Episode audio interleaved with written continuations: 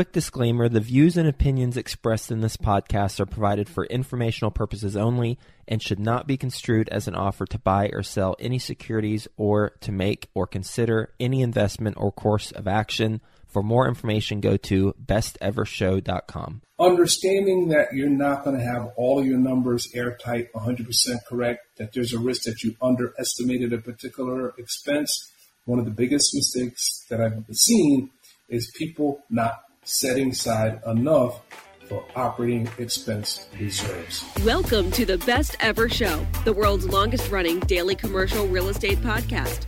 Our hosts interview commercial real estate experts every day to get you the best advice ever with none of the fluffy stuff. Hello, Best Ever listeners, and welcome to another episode of the Best Real Estate Investing Advice Ever Show. Today, we're launching a new series focused on the fundamentals of multifamily investing with our good friend Matt Faircloth.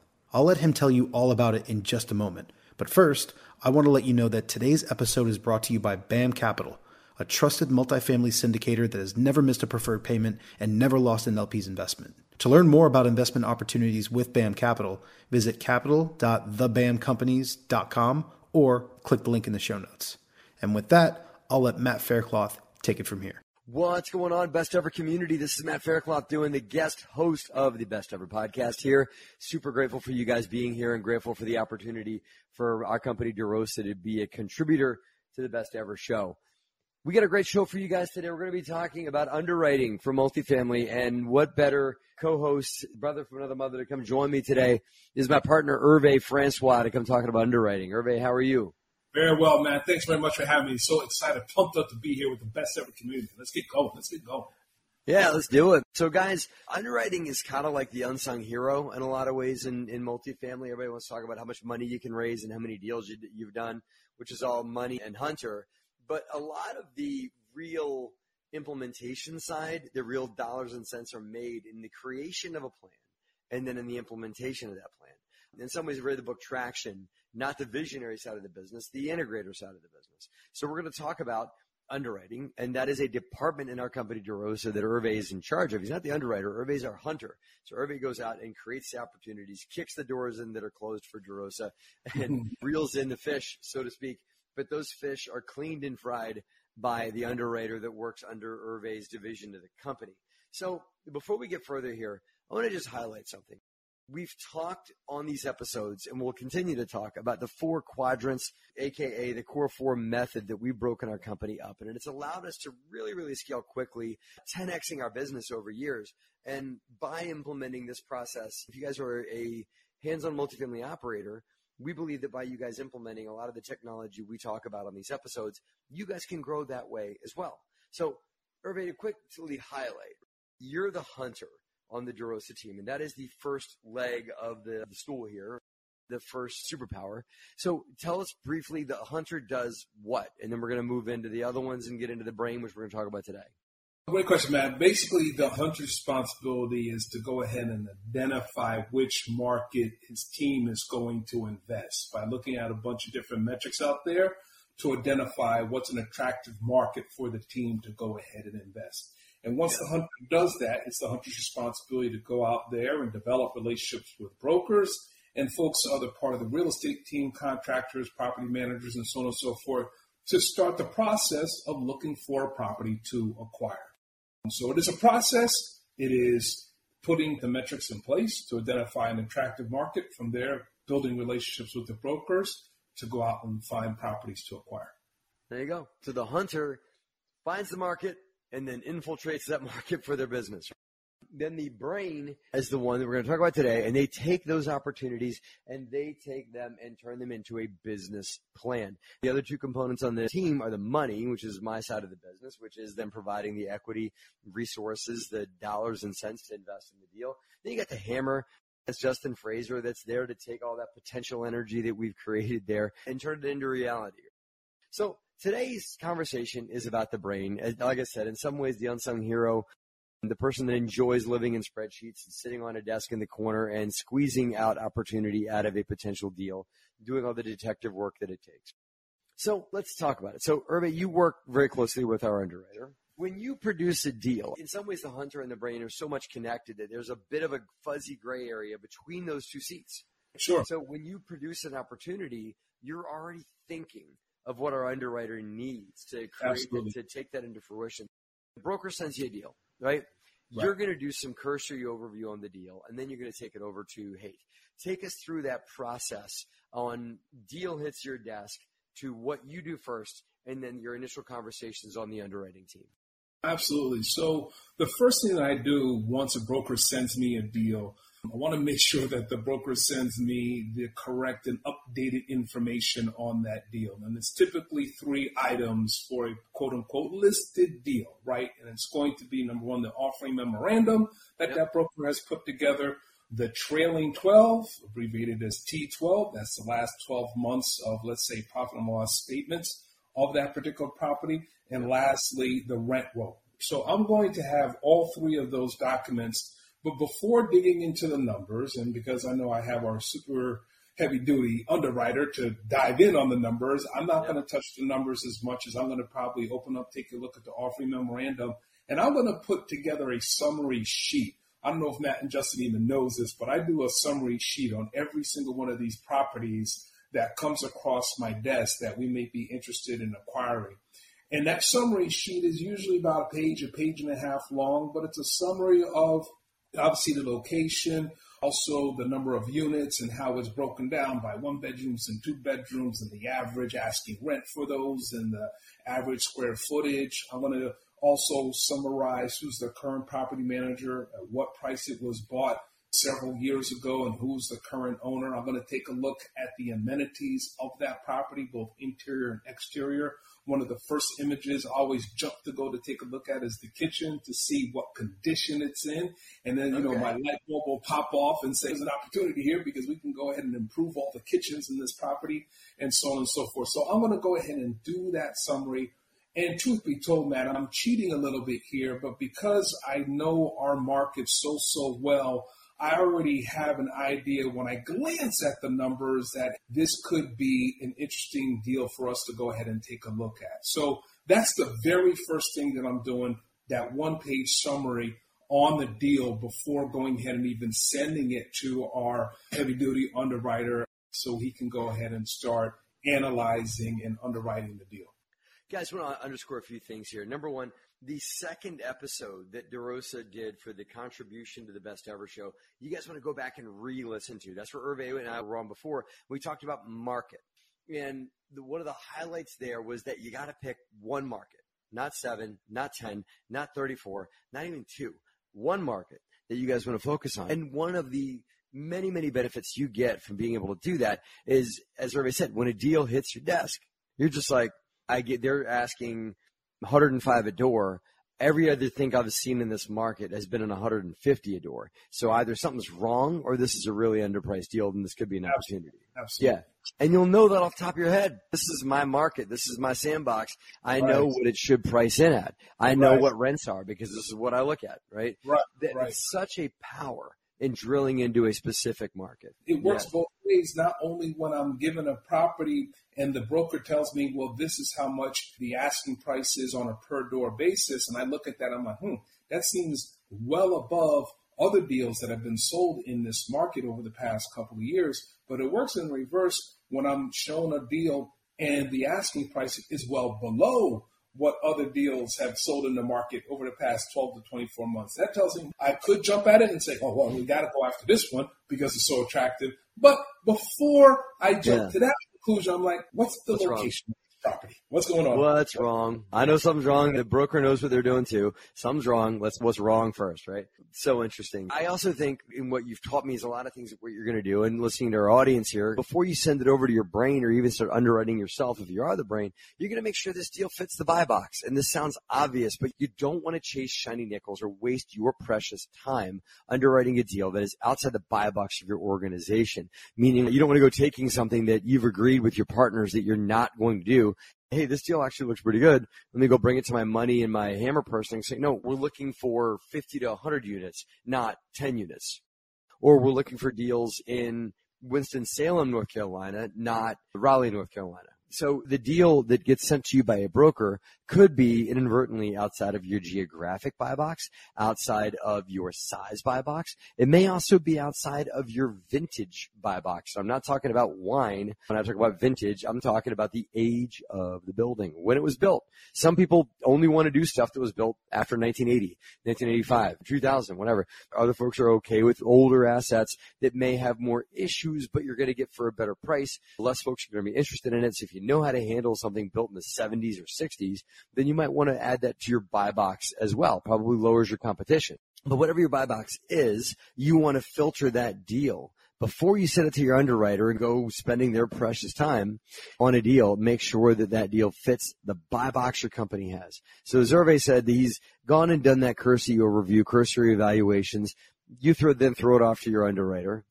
Let's go through the data that they need to pull down. And, and before I even say that, they're going to be taking a lot of their analysis and doing it in some form of an analysis tool that's going to spit out green light, red light on this deal. There's all kinds of analysis tools out there. We have one in-house that our students get a copy of through our accelerator program. So those that are already enrolled in that, and there's a million others out there that you guys can use. And a lot of folks that I know that are in the multifamily world, for better for worse, have developed their own underwriting tools. That's what we did, and now we offer ours to our students. So in whatever tool you're using, the underwriter is going to then go collect data and drop it into their underwriting tool, and then they're going to play with it until the deal makes sense or it doesn't. So, Hervé, let's talk through some of the data they're going to pull down. What are some of the things that you think are the big rock data items that have to go in that sheet first?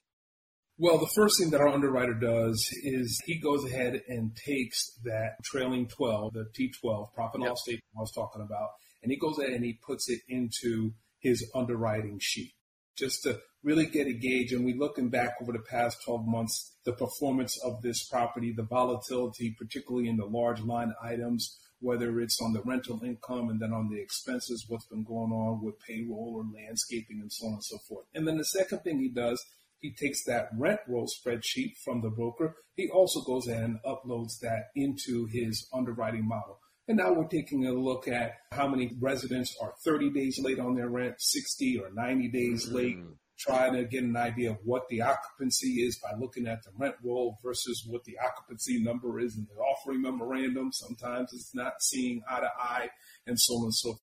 So that's the first thing that he's doing. So we are looking historically before we are building a pro forma, looking out the next five to 10 years however long we plan on holding the property. Because that's when we start looking into the assumptions that are going to drive our five to 10 year business plan.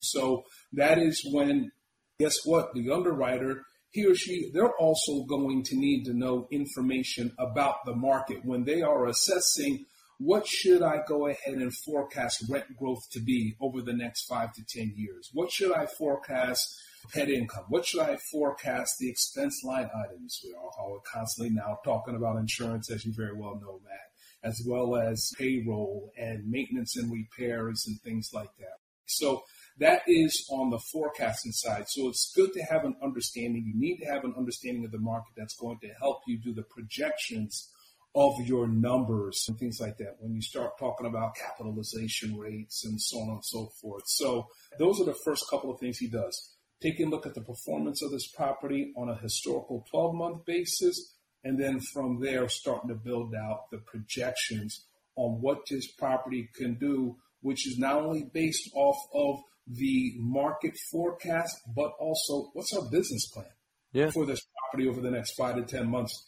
Are we renovating yeah. units or are we renovating 95% of the units? And what kind of impact does that have on our projections going forward? If you guys ever hear the term trust but verify, oh yes, that as an underwriter, I get it. You don't want to just go in there and call the brokers and the sellers straight out of the gate. Say, okay, the broker's saying that the owner has renovated 25% of the units. So let's take that for gospel and say that they've done that. So I've seen you and Haith do that and put it in the underwriting. But then Haith will point out, I've talked to him on the phone. He's like, well, the broker said they renovated 25% of the units, but guess what? I'm not seeing any difference in rents in, any of the units. So there's no rhyme or reason. If they did renovate those 25% of the units that they have, they're not getting any premium. So right. either that means that they're really, really crummy managers and they really are not commanding from the market the value that they should for the work that they did. Or maybe we shouldn't renovate the other 75% of units because we're not going to get bang on our buck. So that's the trust but verify side of it. Obviously, we've seen brokers come in and say, this owner is getting $800 a unit for a one bedroom and this other comp over here is getting $1,000 for a slightly better kitchen, a little bit better renovation around the same square footage. That's trust but verify. Hate's going to put that in his underwriting to say, okay, I can get $200 a unit, which doesn't sound like that much for those of you guys that are newer to multifamily, but guess what? That adds up quick. $200 a unit times 100 units times 12 months adds up to an enormous increase in top line revenue, which then flows to your bottom line applied to the cap rate, makes that property worth a lot more if you can execute that business plan of doing all those renovations. That's right. Pushing rents by 200 bucks systematically through the market and getting your tenants to agree to pay you more for the value you've created in their Right. unit condition and making it a little bit nicer. Now, Haith's then going to validate that that $200 really does exist. And Hervé, as you know, we've been told there's your comp right there, that one bedroom property over there. And you realize that, okay, that property is two towns away or multiple miles away in a different school system, proverbially on the other side of the tracks, good side of the tracks, bad side of the tracks, whatever it is. Or it could be right next door. But we need to verify. The business plan is to take the property from A to B. And the question is, what is B? So let's mm-hmm. look at other properties in the market. Hayes told me that he's gone in on apartments.com, on the websites for these properties. He's even, just because he's a data guy like this, he's called them. Think about that. Hey, I work for DeRosa Group and I'm trying to evaluate apartment buildings in your market. Looks like you've got some one bedrooms. Can you tell me the condition of your ones? Think about the cojones there. You know. He calls the comps. Absolutely. No, listen, that's part of the homework, if you will. And he really, really enjoys it, but it's drilling in. It goes to your point, man, in regards to trust but verify. The broker's going to present this property in some really, really bright LED lights because they want you, the potential buyer, to buy this thing. Going to make it look real pretty. I know that we've looked at properties and the offer memorandum shows a big, beautiful, extremely clean Olympic sized swimming pool. And then we go to visit the property and like, wait a minute, there's bicycles and lawn chairs at the bottom of this pond. No, we did a deal over in North Carolina where they had photoshopped the picture. Remember that? They Yes. photoshopped the pictures of the pool. And we go Right. out there and the swamp thing was about Right. to come out of this pool. And the pool needed 60 grand worth of renovations work, but in the pretty little pictures, it's blue Right. waters. They had a floaty in there and everything like that. It was ready to go. Kids, are- kids were in the pool. That was beautiful thing. Oh yeah, yeah. It's just everything was ready to roll in that. But you, you walk out to the pool like this does not match Right. this It was, photo. no, I don't oh, think. we hit the right property. Yeah, I know, right? Can I get the directions to that pool? Because this is not that pool. Maybe this that pool's on the other side of the complex or something like that. Anyway, all joking aside, guys, that needed to get verified. Trust but verified. to your point in regards to number of units that have been renovated right now, trust but verify, man, guess what? That works the other way around also, Yeah. where all of a sudden the broker tells us, you know, let's say if there's 100 units on the property and the broker tells us that 55 of the units have been renovated, we go ahead and take a look and set closer to 70, 75. All of a sudden we realize, well, there's nothing left to squeeze out of this. No, structure. no. So even if you can get value of the remaining 25 units that have not been renovated, it's not enough to go ahead and provide attractive returns for us or our investors. Yeah, there might not be enough work to do. And that, if the business plan in this day and age, at today's cap rates and today's interest rates, and this is true anytime, not just today, but Anytime, yeah, right, yeah. I mean, typically you got to do something. Yeah. I've heard a friend of mine say, you don't buy good deals, you make good deals, right? So you, you need to have a plan to take the property from A to B. It's rarely going to just buy it at A and get behind the wheel and drive. You got to do something to it to make it a value, right? And if that something is not there, then it might not be worth it. So there's all that validation that you got to do to determine that if I invest X in this property, I will yield Y in increased revenue or in decreased expenses. Few Mhm. decreased expenses items that the brain is going to look at is maybe utility conservations. In some states, passing over utility expenses over to the tenants through technology called RUBS, ratio utility billing systems. I think I got that right, Hervé, for what did. RUBS stands for. Did I get it right? Tell Yeah, me which one. Right. I won a prize. Okay, cool. All right.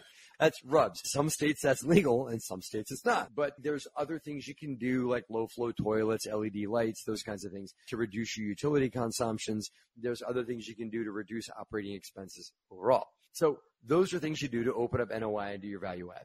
Then there's other research that they're going to do. Hervé, tell me when you buy a piece of property, real estate taxes are guaranteed to stay the same for the next 15 to 20 years typically on a piece of real estate. The local government will guarantee it. Is that true? That's how it goes? No, furthest thing. No? Furthest thing from Man, the oh man. in your projections on how this property is going to operate over the next five to 10 years, you have to have an understanding of the local real estate property tax laws. How do they change? What affects it? And when do they change?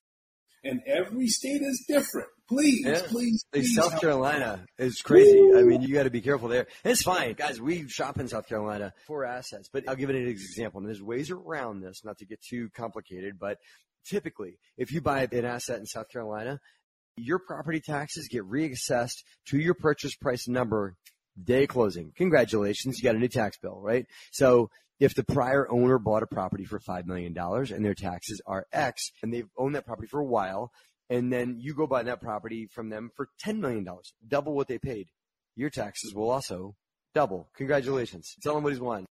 So you need to find out what the local rules are. Most of the time, states and local municipalities will reassess property value on an ongoing basis. We've done deals where the taxes were being reassessed inside of a year to 18 Right. months.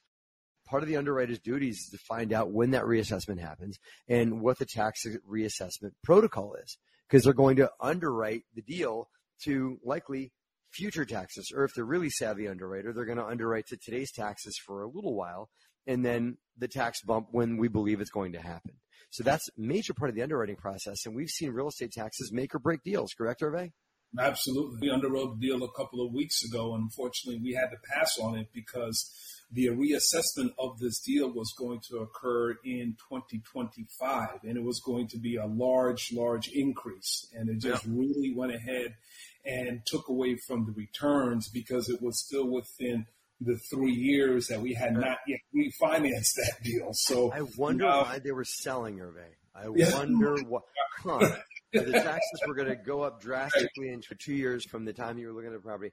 Huh. A good move on the seller to sell, right? that's, Um, that's it. And maybe it. it gets baked into the purchase price, or maybe you catch someone who is not someone listening to this show. Maybe someone else out there that doesn't do their homework or whatever. Goodness for them ends up buying the property, not realizing the taxes are going to go up drastically. Don't let that happen to you guys.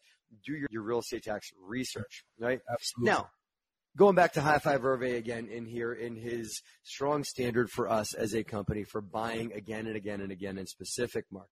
What that allows us to do is if we're looking at yet another deal in the Piedmont Triad in North Carolina, we probably already know what local rents are. So if, if you go at us and say, okay, I've got this asset that's achieving this rent, we already know what the rents are because we already own there. And so a big value the underwriter can do is sure he'll do market research, but he's also going to look into our rent rolls and assets we already own and determine if this property is a comp for something we already have.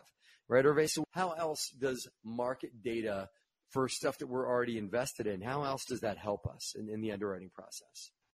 Well, market data really helps us, again, when it's time to go ahead and build out our projections and understanding where we believe rent growth is going to happen over the next several years. Is this a market where the hourly wages for maintenance personnel working on your property is going up and how that's going to Well, everybody earns the same across the country, don't they, Hervé? The same wage Oh, is X amount of dollars per hour for every job, right? Right. Of course, I, like to make er, people laugh because I like to make jokes like that as things that are completely obviously not true. But let's not make those assumptions. In you guys assuming that a labor technician gets X amount of dollars an hour in a deal, and that doesn't change by the market, you're being as naive as I am pretending to be here. So you want to know what the labor rates are in the market that you're in, and if you're invested already in that market, you kind of already know about what it's going to take to get the work done. So that's what's great about market focus. Right. And you know, all of this you have to take into consideration, right? I mean, again, this being a cyclical business, there's times when there's shortage on materials. Um, Yeah. And it's time to go ahead and renovate these units. And we're going to go ahead and put in brand new kitchen appliances. And oops, shortage on refrigerators. Yeah. shortage on stoves. And now all of a sudden, the amount of units that you had expected to renovate in a given month is being held back because you're still waiting for materials to come in. Sometimes there's not as many workforces, as many maintenance personnel on your property that you expected. So what would have taken perhaps two weeks to go ahead and renovate is now taking four to six weeks to renovate. Well, that is your property now not being able to capture that higher rent for an additional two to three weeks, right? That's having a negative impact on your numbers. So these are the things that you certainly need to investigate, and that's going to be driven, and that charge is going to be led by your brain, your underwriter. Your underwriter. Yeah. So now he or she, they're going to have to rely on current market information to help them assess and underwrite some of the issues um, that they're going to run into in underwriting that property. So a few other items here, guys. Insurance, Hervé, now you make a joke about it. Insurance has gone up quite a bit and it will continue to, right? And that's partly due to an increase in the real estate market, partly due to the increase in construction materials, the increase in labor, because God forbid your property gets hit by a hurricane, tornado, whatever it is, the stick of lumber that's needed to put your property back into good working order is now more expensive. So that means the insurance carrier, rightfully so, should be charging a little bit more to insure you to get a stick of lumber at today's numbers versus five years ago numbers. Everybody wants to pay prices five years ago. I understand in that, but insurance has, in some ways, rightfully so, gone up. Maybe there's a little bit of a money grab going in there too. Capitalism 101, God bless them. But for one reason or another, insurance rates have certainly gone up, especially in low-lying coastal areas on the East Coast where we are. Places like Wilmington, North Carolina, Charleston, South Carolina, Savannah, Georgia those markets that are low lying coastals, meaning low altitude, right? Low lying and on the coast, Houston, Yeah. Texas is another one. Now, these markets are not going to go anywhere. People are going to continue to live there, but the cost to insure real estate in those markets is going up. Not just those markets. Cost of insurance, period, has gone Yep. up. So you cannot make the awful mistake of looking at the current owner's insurance burden and saying, well, Hervé, they're paying $300 a unit, current owner. So I can just either assume that policy, call their carrier and ask them to give me that policy or whatever it is. I can just assume that my insurance costs are going to be the same, right? Insurance has become so, folks used to do that. Right. And that was a safe assumption to make. But you can't do that anymore, can you?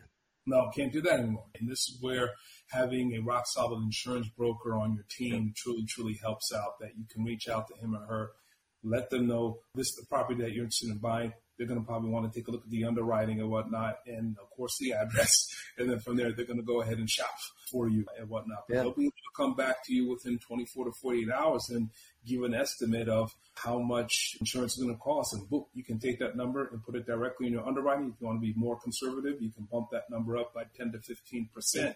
But nowadays, that is a make or break on whether or not you can really move forward on a property and whatnot, simply because the insurance on a per unit basis just may price you out of acquiring that property, right? So it's something I think, and listen, that's before you started any renovation, any repairs, and so on and so forth. So it's something that we're all dealing with it, whether you are acquiring a property in a coastal area, whether you are acquiring a property inland. A lot of our Up stuff in the is- mountains. Oh, yeah. mountain, then insurance rates will still wind up increasing and whatnot. Yeah. So you just you have to adjust and plan accordingly. You do? Yeah. Great tips. We'll get back to the show, but first, some sponsors I'm confident you'll find value in learning more about. Are you raising capital for commercial real estate ventures? To make sure you comply with security laws and structure your deals correctly, talk to syndicationattorneys.com, your premier legal resource for real estate syndicators and fund managers. Syndicationattorneys.com dedicates its practice to helping real estate syndicators and fund managers legally raise capital from private investors. Their experienced team has helped create over $2.75 billion in security offerings, making them industry leaders in the capital raising space. To get a free copy of their book, How to Raise Capital for Real Estate Legally, go to syndicationattorneys.com or text the word FAIRLESS to 844 796 3428. That's FAIRLESS, F A I R L E S S, to 844 796 3428. Launch and grow your business with syndicationattorneys.com today. This offer is not valid to Florida residents. So, guys, summarize it all up on the pro forma side of the business, and we got to make a transition here. And you guys want to hear this, hear what's next here. But just to sum it all up, and we've talked about so far, what you've done is you trust but verify the numbers that the current owner's given you. It's very hard to look at a deal, by the way, and this has happened to us but looking at a deal, by the way, Hervé, that seller doesn't have this stuff. They don't have a rent roll and a T12. Now, sometimes most folks on larger assets are savvy enough that they have these kinds of things, but we've had plenty of sellers claim that I don't have a rent roll. Mom and pop back in the napkin running it. T12, I don't know, right? You know, we'll see. Now, you either need to make your own assumptions in those cases. You need to either ask for the direct bills. Well, give me the utility company's phone number and I'll have them send me the bills and I'll do the underwriting. You need to do a little more detective work. So it's possible to build out a rent roll T12 and a pro forma underwriting, even if the seller doesn't give you this data. But unless something's really, really wrong, you have to be a little more cautious they don't have everything you need because they could be trying to hide something or there might be something missing that they're not aware of that you're going to discover. So you can still underwrite a deal like that. Just got to be a little cautious. You're going to total up the business plan, look at where the property is, look at what you can bring it up to condition and revenue and expense wise based on the market. The broker is going to give you some guidance on that. Trust but verify. Doing your own research. As Hervé said, you can do the photo comparison. Look at the pictures of the property you're looking at, kitchens, and the, the pictures on apartments.com of the property right down the road. Don't be misled. Be very yeah. careful. Be misled. Oh, yeah. Watch for Photoshop right? Um, Watch out for Photoshop. And eventually, if you guys like the deal, you're going to go and go to the property and walk it. I forbid anyone listening to this podcast to submit an offer on a property you haven't put boots on the ground on. We're just talking about doing an analysis up until you make that offer. We have another episode on making offers and everything like that coming at you guys. But right now, this is about doing your analysis up until that point. So you've built out a pro forma, which is a financial model that is, in essence, your business plan. I'm going to take rents from X to Y. I'm going to run in with these level of expenses. I'm going to manage it in this manner under this labor force, and I'm going to do all these things. Then, Hervé, there comes a whole nother angle here that I want to transition with you to, and that's finance. Then I got to buy it. I got to buy the asset, and I'm going to need to borrow money, likely from a bank, to purchase the asset. And there's not just one way to do it. Talk me through the different finance options. And I know some of these have become way less exciting these days, but just make it more macroscopic sure. on the different finance options that people have when they're looking to buy multifamily. A lot of that comes to the bigger the property. I'm not recommending anyone rush out and buy the biggest property that they can purchase, no? but the, not, oh, yet, not yet. But the bigger properties are going to have more options. When you start talking about smaller properties, limited options, but also good options, right? Yeah. Good but limited options. Small community good banks. Options. That's exactly what I was going to say. Small community banks, credit unions, savings yeah. and loans, commercial banks, and so on and so forth. So those are some of the limited options, but very good quality options that you will go to in financing the debt to acquire a small to mid-sized multifamily. If you uh, caveats here before we transition to bigger, right? Sure. You're likely going to be signing a personal guarantee. Is what it is. Yes. A small bank like that is what it is. It's okay. Get used to it. Personal guarantee just means that your personal guarantee, your personal stuff and personal assets are part of the collateral that the bank could come and decide that is theirs if you don't pay them back. So there's that. You are likely going to be little bit maybe higher interest rate, but maybe higher loan proceeds. Maybe uh, you're also likely to get a mandate from the bank that you have to open up a depository relationship with them. So security deposits, operating accounts, those kinds of things that you have at the property are likely going to get moved to that bank in exchange for them giving you the loan. I've done a lot of small community bank loans in my years. You, you learn how to do the dance. What's great about it is you're going to walk into that bank branch and get to look eye to eye with the person that's going to lend you the money this is the transition point. They tend to get a little less excited the bigger your deal gets, which is where maybe over, say, like seven, eight, nine, ten million, somewhere in there, they're likely going to lose an interest unless they're a ginormous bank, unless they got their name on the side of a football stadium or something like that. Then a bank like that might be interested, but you're probably going to get a better deal where you transition up to where Hervé's going to take us next into financing a mid-sized multifamily. Hervé, take it away. So when you talk about financing a mid-sized multi, right now you're looking at if you will, government sponsored type loans. So you start talking about loans that are given out by the larger banks, but that are then going to turn around and be sold to these government sponsored agencies, be it Fannie Mae or Freddie Mac. They purchase these loans from these larger banks so they can go ahead and provide liquidity to the banks as well. The banks keeping a lot of those loans off of their balance sheet and so on and so forth. So typically Freddie Mac, they were going to be purchasing loans from smaller banks and Fannie Mae is going to be purchasing loans from the larger banks. That's pretty much the difference between the two. Yeah.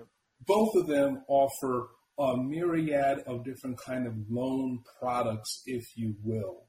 There are green loan products where if there's a certain amount of efficiency that's put into your property, they're going to give you a haircut on the rates. Obviously, both of them have a social component to their existence. So they're very much in support of financing and lending out to purchases of affordable housing opportunities and whatnot. There are those that are going to give you more favorable loan quotes if the residents in your property, if they have a median income slightly below the entire average median income of the market in which you are purchasing that property. So this is not affordable housing, but just a little bit lower uh, median income than average median income and so on and so forth. So there's a lot of different loan products. A very good loan broker, just like we were talking about insurance broker, but having a very good loan broker is going to help you uh, introduce you to those different kind of loan programs from the larger commercial banks. And then there's something I'll call CMBS loan, collateralized mortgage backed security loans. These are loans that essentially are again given out by banks, but it's not on the bank's balance sheet, so they can give you a little bit better loan terms on the loan for your property. Life insurance companies, even. Mm-hmm. provide loans to large purchases and whatnot, but those are going to be not as attractive loan quotes because life insurance companies don't take on the same kind of risk that the banks do, and so on and so forth. So, depending on the size of your loan, there's going to be a myriad of choices. The smaller ones, again, the savings and loans and the, yep. you know, the local credit unions.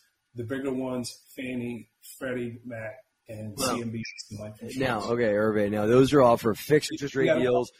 Deals we're going to be going in. Fannie and Freddie are government-backed agencies. Their dedication is to provide and keep housing affordable in America. So their rates are about as low as you're going to get, non-recourse, not mean no personal guarantee required for most of the things you just listed.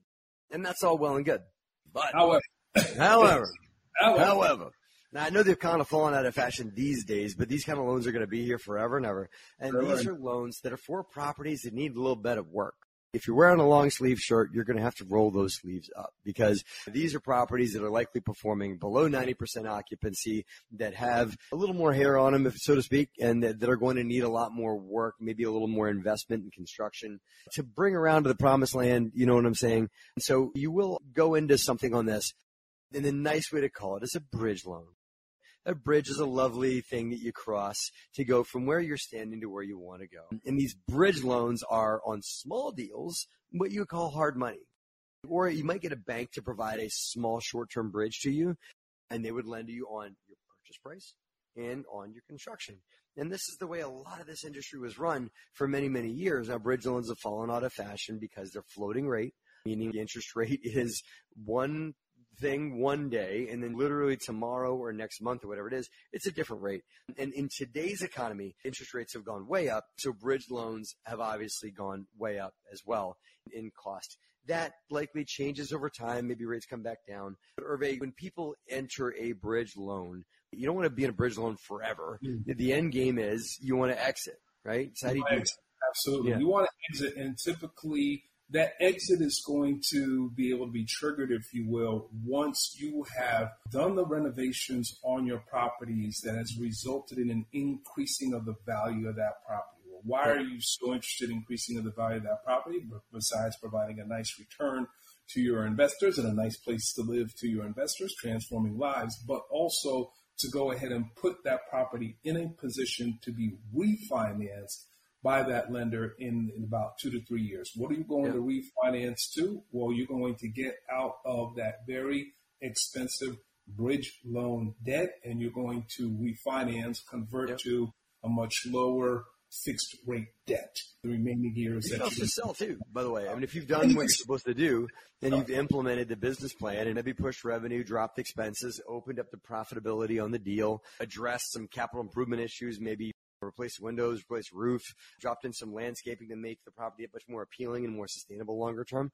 Maybe a new buyer might be willing to pay you top dollar based on your new financial performance you created in a resale. And you could use a bridge debt loan to get you from A to B. And again, guys, this is just a snapshot of today's current market. These loans have gotten way more expensive. They're going to come back down. I remember when bridge debt was just what people did. And back in the day, Hervé, you were able to borrow at 75, 80% loan to value on purchase, plus 100% of construction. It can be very favorable. They're willing to put a lot of money into the deal if they see what the long term business plan looks like. So, guys, if you've got a deal that needs a lot of work, make sure you talk to your loan broker about what bridge programs are out there, short term, long term bridge, and how you could transition out all those things get put into your underwriting model as well. You, you, better be using an underwriting tool that has the option for bridge in it and has the option for buying it on day one and then refinancing it two years in after you've imp- implemented that business plan. A good underwriting tool should be able to analyze all those things for you. So, Hervé, the last component that goes in now we've got a good pro forma that's been trusted but verified. That's right. Uh, That's right. A good business plan on where we're taking the property, where we are now, where we want to go, and what the cost to do that construction is going to be in the renovations, the new revenue streams and the new expense loads, what we're going to put on the property are going to be, and how we're going to finance all that. It's going to be with investor equity. It's going to be with debt coming from a bank, all that stuff. Then it goes back to what we had said before. The last component of the business plan is what is your exit? All good things must come to an end, right? So you got to you got to conclude this investment at some point with a refinance and then maybe a sale in the future or a reno and then a sale. When you're working with our underwriter, how do you determine what that exit looks like? That's a great question. Right now, this is when it becomes a little bit more art than science. Yeah, yeah. Um, uh, You're, and- you're looking in the future. You're, you're Yeah, breaking out your crystal ball. You know, That's I mean, what we're doing, right? And Yeah. we're we're making an estimate on the capitalization rate in the future of the year that we're going to be looking to go ahead and sell the property as to what we could potentially go ahead and sell the property for. Now, if we've executed correctly on our business plan, then we would have increased the value of the property. And as such, you should see an increase in the capitalization rate and whatnot because you would have really inflated your NOI. A lot of times, however, when it's time for you to prepare your underwriting and now you're presenting it to a loan broker or a loan officer, they actually want you to be very conservative in your underwriting, as banks are conservative on a risk reward basis. Instead, they almost like to see a decline in that cap rate because they want to make sure that, again, you're being very, very conservative in the underwriting. So that is, I'm not going to call it counterintuitive, but it's typically the opposite. Yes, we are conservative in our underwriting. The banks want you to be even more conservative in the underwriting because it has to make sense for them, that particular exit strategy. Absolutely. Guys, it also goes back to what your long-term business plan for your company is. You need to work with your partners and, and the other uh, seats on the bus, so to speak, your hammer, your asset manager that's going to be implementing a lot of the plan that you came up with here, your money person to what they're telling the investors that you're going to be doing, and your, hunter to determine what the long-term future of the market is. All those factors and conversations with your team are going to dictate are we talking two, three year hold here? We want to get in, get out, provide a big bump in returns, maybe not lots of cash flow, but just hopefully a big bump in appreciation. What's our goals? What are we looking for? Are we looking for appreciation, cash flow, a little bit of both? I don't know. Those things will govern the end of the plan here, right? And as Hervé Right. said, there's an art here. There's conservatism that you can put into your deal to make sure that you're safe. And there's conservatism you can put into your deal to make sure you'll never do a deal. You got to take a little bit of risk, but you also have to protect yourself and your investors. And that's what's great about the push pull that happens in underwriting a little bit, which is why you can't allow your underwriter only underwriters, their mental wiring tends to be a little more on the conservative side. They That's tend to be a little more risk averse, right? That's you get people like me and Hervé who are a little bit like, ah, build the parachute on the way down. We'll just buy the property and figure it out. That's You right. need to have both personality types on your real estate team. If you've got an underwriter that's so risk averse, like I said, they'll talk you out of every deal that ever shows up. It's what if this, what if that, what if this. And you also have people like me and Hervé that'll shoot the lights out, right? You need Right. to have a good combination of the two. And that's what's great about a good underwriting tool. It will allow you to have a little bit of that push pull to the point where you land at a place where there's still plenty of conservative mechanisms in to keep you safe. And there's also a little bit of aggressiveness to where you actually are able to grow and take down some opportunities. Good underwriting tool and a good push pull on your team are going to be able to do it. Hervé, bringing it home here, what are some of the biggest mistakes you've seen people make when they underwrite opportunities? Now, you've worked with a lot of underwriters in your career and you've seen underwriters from some of our competitors. So help Right. our listeners out here. What do we not want them to do? What are some mistakes that they could be making that we want to stop them from doing right here? But one of the biggest that I've seen is people taking the current operating performance of that property and projecting it out over the next three to five, seven, ten years, believing that the current occupancy at 95% today is going to continue to remain stable at 95% and then grow from there. That's one of the biggest mistakes that I see. Oh, well, if it's operating like this right now, it should operate in the same manner within a couple of years. I couldn't see a bigger fallacy from the truth, to be honest with you. And it's, Yeah. it's. You have to be extremely, extremely careful. We are so conservative that it keeps us from doing deals, but we are conservative that, for example, what we at DeRosa do, we always underwrite to occupancy declining in the first year of ownership versus increasing. It's not that we don't believe in ourselves and the executing of our business plan and our property manager and so on and so forth. It's simply because that we know that we have a renovation plan in place. And in so doing, there's some residents that are not going to buy in and they're going to go ahead and choose to not renew their lease and walk away.